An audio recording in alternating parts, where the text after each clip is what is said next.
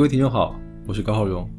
今天我们继续上一次的话题，继续探讨罗洛梅《爱与意志》这本书。那首先呢，我要回应一个读者的问题。有人试图希望我用《爱与意志》这本书来诠释一下他现在面临的爱情的问题。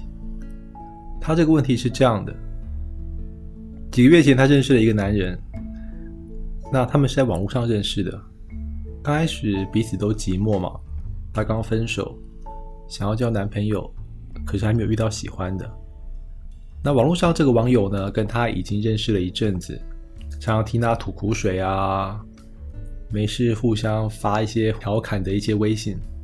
在他这个情感很空虚、寂寞的空档，他们就约出来喝两杯。那喝着喝着呢，内心的某些情欲就被勾动，所以他们就滚了床单。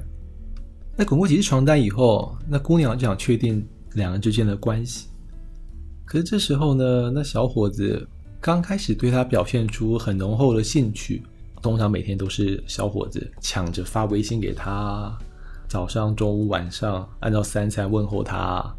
姑娘能感受到这个男生是想要她，可是自从他们上了床之后，这个男生在这方面对她就不再那么热烈了。他们也是会约会。也是会出去，又滚了几次床单，可姑娘心里清楚，这感觉不一样。她问了几个闺蜜，那闺蜜答案都一样，就是跟她说，这个男人就是想跟你上床。今天目的达到啦，满足啦，自然就不想再跟你有任何关系了。那这姑娘她主要想要问的问题在哪里呢？有两个部分，一个是为什么当一个男人很想要一个女人的时候。他会表现的如此热烈，好像这个世界上除了要得到你这件事以外，其他都不重要。那第二个问题呢？他想知道的是，到底这个性和爱该怎么区分？因为他自己自我检讨，也会觉得说，也许他对这个男生一开始就是一种错误的感觉。他对这个男生喜欢他，可这种喜欢不是一种爱情方面的喜欢，而是一种性的喜欢。那他希望自己能够搞懂自己内在的这种感觉，或者说懂得分辨这两种不同的情感，好在以后不要再犯同样的错误。但这边我要插个话，就对于“错误”两个字呢，我觉得每个人对于错误他都有一个不同的认知哦。那在我认知里面，我不会觉得这是一种错误，我会把它当成是一种人生体验。好，所以我们今天就从这个个案来开题，继续进入。罗梅《爱与意志》这本书的讨论。那首先承继上次的讨论哦，我们区分了性跟爱两种不同的动力。那性这种动力呢，是人天生的内在的驱动力。可这种驱动力的目的呢，是满足，是疏解。在你性欲很强的时候，你得到你要的了；，就你很饿的时候，你吃到饭，你就爽了。可它不带有一种积极的创造力。积极的创造力来自于爱，所以就像罗素梅讲的，这个需求跟渴望怎么分呢？就在于说，爱呢，它是在喜悦和激情中，它试图要跟这个对象，比如说你的男朋友或女朋友，融为一体。哪种融为一体不是结合就结束了？周体上的结合，性高潮、性满足了，那是性。那在性高潮那一刻，你们会结束。可是爱欲呢？它是通过这种融合。创造出一种新的经验，然后这种经验它要强化、深化双方的生存状态。所以，像从我们过去看过的一些个案也好，或是一些具体经验也好，两个建立在性上面的关系，比如说炮友，而通常做完爱，下一件事可能就是恢复到做爱之前，甚至相见之前的某一种冷静期，然后就会开始尴尬。这像什么呢？这就像你今天去参加马拉松，你跑步跑步跑得好累好喘，好想喝水，或者更严重就是你有很大的性渴望，你就像是沙漠里头的旅人，已经好多年没有看到水了，再不喝水你就要死了。这时候一瓶水出现在你眼前，卖比市价高三倍、五倍、十倍的价钱，你可能都会买。可是当你把水喝下，需求满足了，这时候你会发现哦。你手上突然多了一个瓶子，刚刚你手上那个瓶子里面装的是你救命的东西，包括瓶子本身，好像都充满着强大的存在意义。突然，这个瓶子什么都不是，它就是个垃圾。就想赶快找个地方把它给丢了。有些人呢找不到字筒，干脆随手一扔。那这就好像你很想做爱的时候找床伴，哇，找到的时候它就像是沙漠中的一瓶水，你会花好大的力气去哄它，就好像它是你这辈子遇到最重要的客户。可是当你得到了性方面的满足以后呢，他就剩下那个没有水的瓶子，你巴不得赶快找垃圾桶把它给丢了。那么爱呢，在罗洛梅看来完全不是这回事哦。他在书中引了一句法国的俗谚。这句法国俗谚这么讲哦：欲望的目的不在于它的满足，而在于它的延长。所以性跟爱它的一个差别就在于说，性它会在满足那一刻戛然而止，可是爱是两个人在一起创造更多的价值。那这个价值呢，包括三个方面：一个是你对你自己的价值，你有更多的认识，譬如一场苦恋。会让我们发现自己生命中的卑微，发现自己并不如自己想象的强大，同时发现自己跟别人在一起的诸多种可能性。你可能为了一个人，从本来不会做菜到学会做菜，从本来是家里面的小公主、小王子，到变成一个愿意为他人着想、愿意奉献自己，好让另外一个人快乐时的一个宠臣。那第二个就是发现另外一个人他存在的各种美好。当我们的认识只通过我们自身的时候，我们的世界是非常浅薄的。可是通过与他人关系的这种深化，我们会发现，哇，每个人都像是一本厚厚的书，里头藏着无限的知识、无限的仰望，有光明有黑暗，但这一切内容都能够充实我们。第三个呢？我们会发现，和别人一起共同谱写生命史的这种可能性。每个人都有一套自己的生命史，包括过去、现在，以及充满各种可能性的未来。当我们走进一段真正的关系中的时候呢，这个未来路变得更宽广了，因为它不是我们一个人在走，而是两个人，以及更多人，包括我们的朋友、他的朋友、我们的孩子。我们彼此的父母踏上这条与我同行的道路，共同谱写一本更丰富、更多元的生命史，而生命因此而开展。这种开展就像那句法国俗谚讲的，它是一种延长，而不是在你的需求达到满足时戛然而止的那种尴尬。那回到罗洛梅的这本书呢？罗洛梅的部分，他又特别和弗洛伊德做了一个比较。他说：“弗洛伊德认识到利比多，这个利比多呢，我们可以把它想象成是一种性的天生的一种能量。那这种能量的充分满足呢，往往经由死亡的本能走向自我毁灭。你不要把它想得太困难，就想象我前面举的例子：当血会满足，这个关系就毁灭了。当你跟你的炮友滚完床单，你的关系基本上要结束了，因为你只是互相。”寻求满足，而且是短暂满足的这样两个人，你们并没有想要开创什么美好的未来。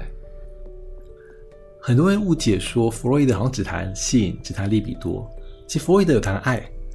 这边卢洛梅特别强调这一点哦，他说弗洛伊德谈到爱欲，爱欲就像是生命的精灵，它是引进来要挽救这个利比多的。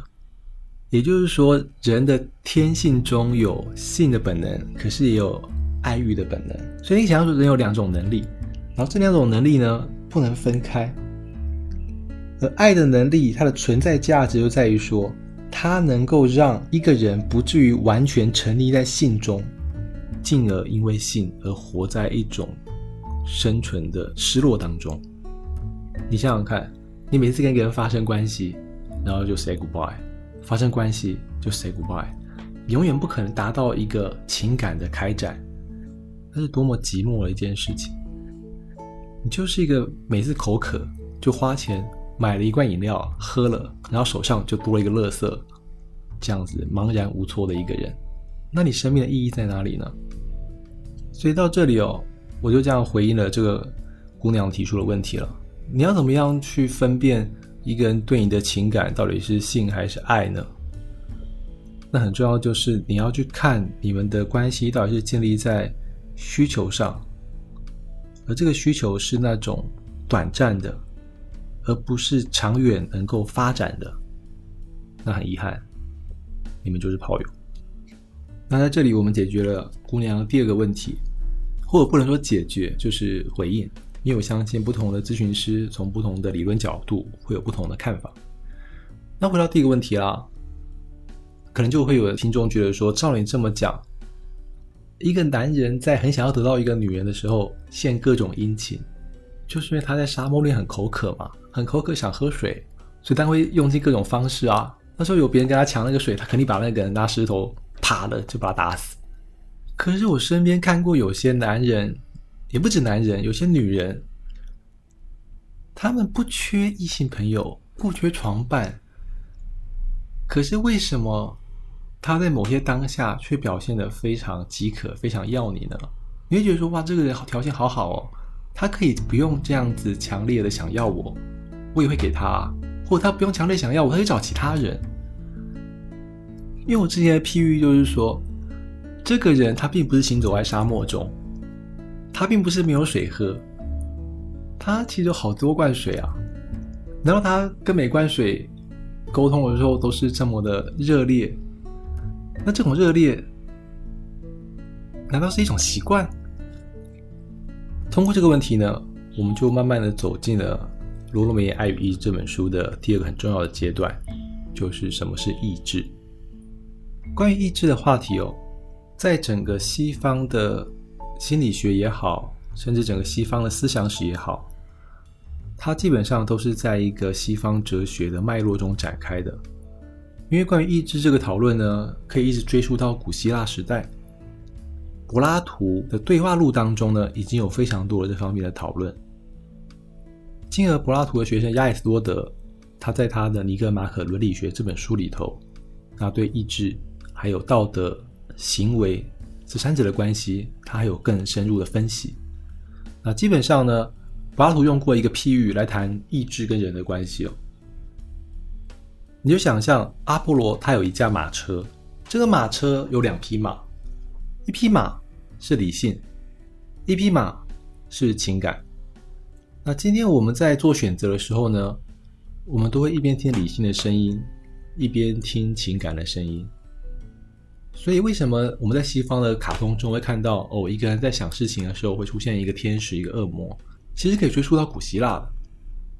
那很多人都听过一句话，就是亚里士多德说：“人是理性的动物。”其实这句话没有那么简单。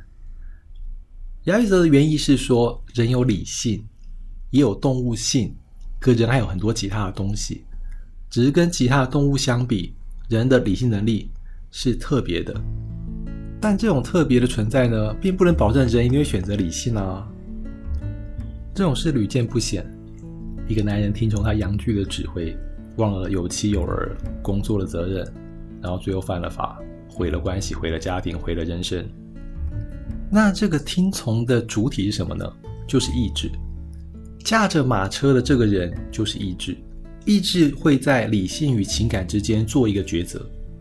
所以，当我们今天说意志力很强，从哲学的角度来说呢，并不是指一个人死磕，那个不叫意志力很强。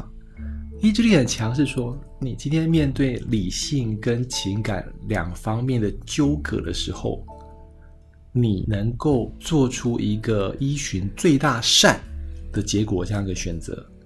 你会在阳具召唤你的时候，想起有妻有儿有工作。想起未来，想起家庭，想起那些生命中真正重要、真正绵长的东西，而不是那些短暂的、稍纵即逝的需求，那也就是一个意志力很强的人。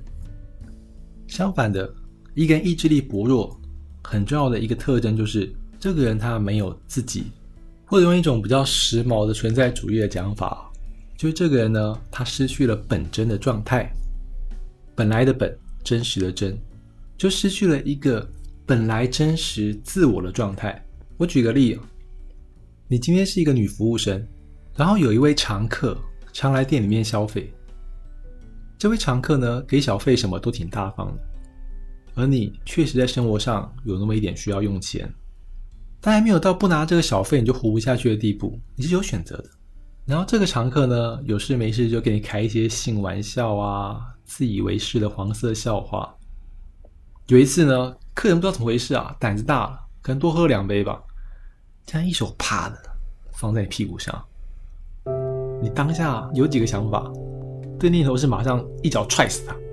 可是你想到工作，想到很多事情，然后想到小费，你犹豫了，最后你什么都没有做。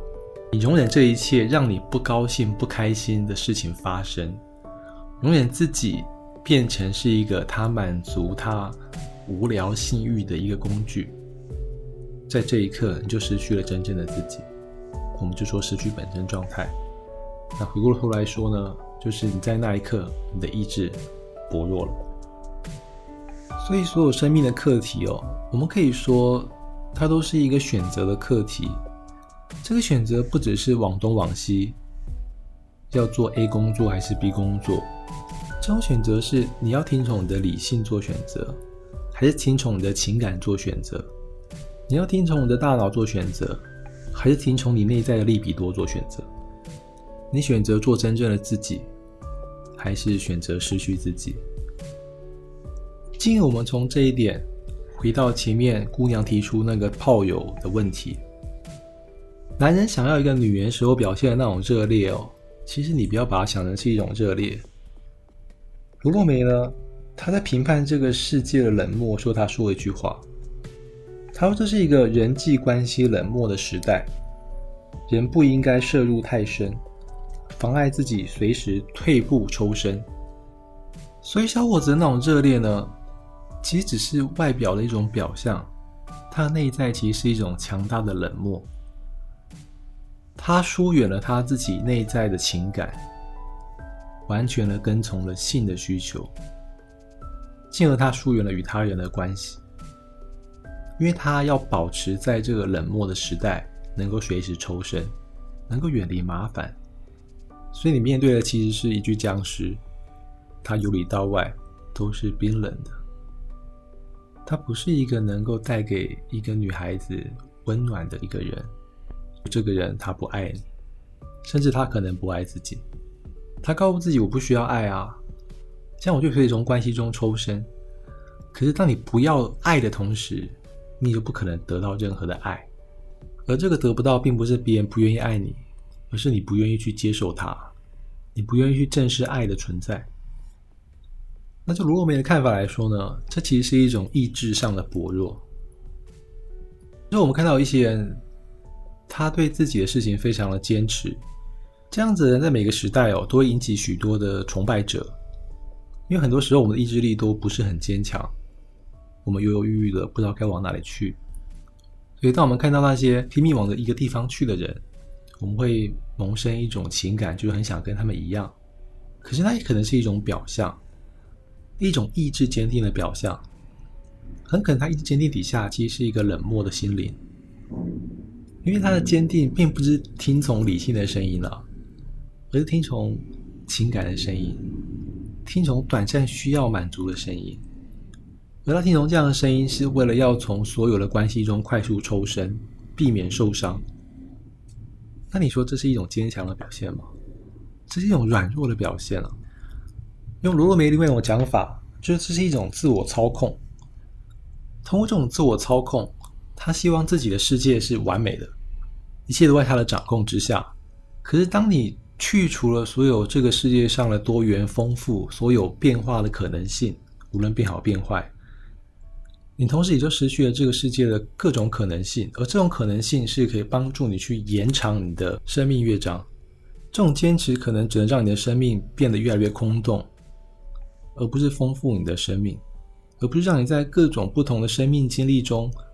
看清自己，理解自己，和别人建立一个长远的、具发展性的关系。所以罗洛梅说，自我操控就像操控别人一样，并不能增长力量，相反的，却只能败坏力量。那进一步谈，我并不是在说，哦，今天意志软弱有错，趋利避害，避免受伤，都是人的天性。所以意志软弱，其实有的时候是一种自我防卫的表现，而这种自我防卫是为了保护自己，保护自己的心灵不要受到很大的伤害，所以这并不是一件坏事。可是比较糟糕的是，当我们自我保护超出了一个范围，当我们开始变得不切实际，好比你想要操控自己的一切，甚至操控周围人们的一切，那它确实会带来一些悲剧性的后果。因为在你保护自己的同时，在你避免受伤的同时，你可能失去更多。所以，意志它除了听从理性或情感，罗洛梅认为意志还有很重要的作用。那这作用也是古希腊哲学里头一脉相承的，就是运用我们的意志呢，在于如何让我们自己找到并选择一条实现我们自身理想的道路，而这个道路很可能就通往着我们整体这个人存在价值的彰显。这种存在彰显的行动。就是不断的做选择。你可以想象，你可能今天想要去美国留学，但你有很多种方式去美国，具有不同的交通工具，搭飞机啊，搭船啊，通过不同的身份，可能是学生，呃，可能是移民，可能是去工作等等等等，然后最后在那边达到你想要在那里找到一间学校读你想读的东西、留学的这样一个目标。然后我们就在各种选择中游移、思考，但重要的是，我们必须在每个选择中做决定。也许有些人选择很多，可是如果你什么选择都不选，那有什么事情会发生呢？所以，无论意志坚强或薄弱，最终你必须做一个选择。而最好的状态是你今天做过这个选择，它对于你个人，对于这个世界。无所丧失，就是没有人会因为这个选择受伤害，并且在这样选择中，你创造了更多自身的价值，甚至是创造了更多这个世界的价值。中国有句古话叫“继往开来”，这句话我们可以把它想象成，就是所谓的“创造宇宙记起之生命”。这句话听起来好像非常的神秘主义哦，甚至听起来非常不切实际。但其实，我们仔细回想一下，我们个体的生命，我们整体人类的生命，不就是不断的在创造吗？我们是被创造出来的，同时我们也拥有创造别人、创造美好事物的能力。而这一切都是发于我们的意志选择并实践的结果。所以，当今天我们选择什么也不创造，我们选择什么关系也不深化。我们等于就失去了我们存在的价值了。满足跟创造有什么样的不一样呢？满足就像一个空瓶子，你把空瓶子里面的水倒掉，当你想要的时候，你就重新在里面加水。就像你想要做爱的时候，你找个人做爱。可当瓶子装满的时候呢，这瓶子装不下其他东西了，所以等到下一次，哦，瓶子里面的水又蒸发了，又干了，你又要装新的水。这个瓶子对水本身都没有任何的影响，可是创造，它是在一片土壤下种上种子，当种子发芽，开出新的树，树上结了新的果子，果子里面有新的种子，它就进入一种生命的绵延的循环。所以，今日的意志所做的每个选择呢，它其实通往两条道路的，不只通往一个自己内在的。或者跟从他人的，而是你要选择不断的丧失与这个世界与自身的关系，还是你愿意选择当一位创造者？你要选择一个在不断的满足与不满足之间，快乐、悲伤，直到自己的生命干枯这样一条道路，还是你要选择一条充满了爱，充满着对自己和世界有更多的认识？开创、进展一条生命的成长之路呢？其实有的时候读一些上百年的经典，我也挺感慨的。就是人性的许多问题呢，并没有因为这个世界科技的发展、科学的进步，它就得到更多的疏解、更多的救赎。当我们看起来貌似有更多选择的时候，世界与我们的关系反而变得更冷漠了。我们翻开史书，在工业革命之前呢，那个农村时代，一个人的人生，他活动的范围可能就是百里之内，甚至五十里之内。他与许多人的关系呢，是一生的。他没有网络，没有通讯软体，可是这些相伴一生的人们，这些生活在他生命中的人们，他们可以建立非常热烈的、非常彼此熟悉的关系。可是，当我们现代社会的人际疆界越来越开阔，我们看到更多人在网络上彼此分享对于这个冷漠社会所带来的各种孤寂的心情。我们看到的是更多人，他们跟我们一样，活在这种孤寂感中，在这个冷漠的世界，披上一件温暖的大衣。然后呢，谁来带给我们温暖呢？要怎么做？才能远离这个冰河期呢？所以有时候我觉得生活挺讽刺的哦。现在地球有全球暖化的危机，可是人们的心灵心中的冰河期却没有因为全球暖化而跟着得到暖化。要是能够把两者互相结合，折中一下，那就好了。可惜这是不现实的。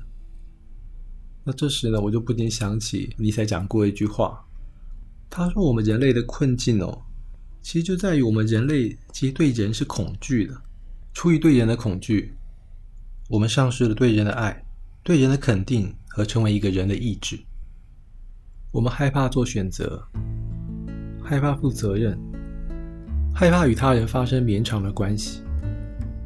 而这当中可能蕴藏的就是我们其实也蛮害怕我们自己。”我们害怕我们自己会失败，我们害怕我们一直做的选择会不对，进而我们害怕在错误的选择中我们会仇恨自己、讨厌自己、贬低自己。最后回到我们一开始探讨的这位姑娘的来信，从罗洛梅的看法呢，愿意提出这样的问题，我觉得很好，至少你聆听了你内在的声音，尤其是软弱的声音。并且你渴望寻求一个答案，所以你还是希望得到一个有创造性的生命，你希望做出改变，而这样的改变是一种成长性的改变。我相信现在正在聆听的听众哦，你肯定也有这种改变的能力，你的意志还没有消亡，你渴望更多的是爱，而不是单纯的满足。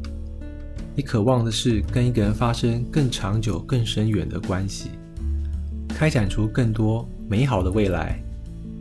我想可以这么说吧：如果你还是这样的一个人，表示你对未来还是充满希望的。既然如此，那么我们首先都应该继续我们聆听内在那个通往创造、延长，而不是短暂消亡的那个声音。然后我会建议大家可以做个练习。当你和一个人的关系没有那么笃定的时候，但我指的不是床伴的关系啊，而是一个真正交往的关系。当你们陷入了一个犹豫、怀疑的时期，我会建议你们可以坐下来，好好谈一谈，拿出一张纸，这个纸上呢，你必须画几节车厢，三节、五节都可以。然后呢，这个车厢。它连在一起，然后其中一节车厢是车头，相反那一节是车尾。那车头前面呢要有一个目的地，车尾地方呢有一个出发点。然后在车厢中一一填上你认为你拥有最宝贵的东西、最重要的东西，可能是某种能力或是实际上的东西都可以。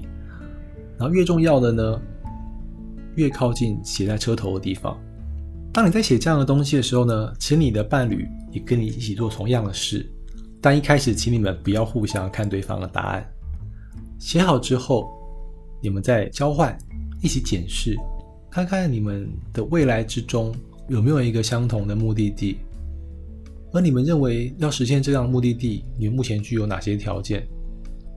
那接下来要做的呢，就是你们要就这些车厢去进行讨论，并不是所有的东西。你们都可以带着走。如果要让两辆火车的车厢连在一起，有些东西可能就必须要被放弃。把你的一节车厢跟他的另外一节车厢做交换，然后最后形成一辆你们两个连接在一起的共同的火车，通往一个共同的目的地。很多时候，我们的想法看起来很清楚，但当你没有写下来具象化的时候，你会发现，你今天想一遍，明天想一遍，后天又想一遍，一直没有进展。那通过这个火车车厢的练习呢，或许可以帮助你和你的伴侣梳理一下你们目前关系什么重要，什么不重要，以及一些具体的共识。尤其是要通过这样的练习哦，让那些你们可能一直在逃避的一些问题能够就此显现出来，好好的找出解决之道。节目的最后呢，我再分享一个小故事哦。我一四年的时候呢，开始给上海的优家画报写专栏。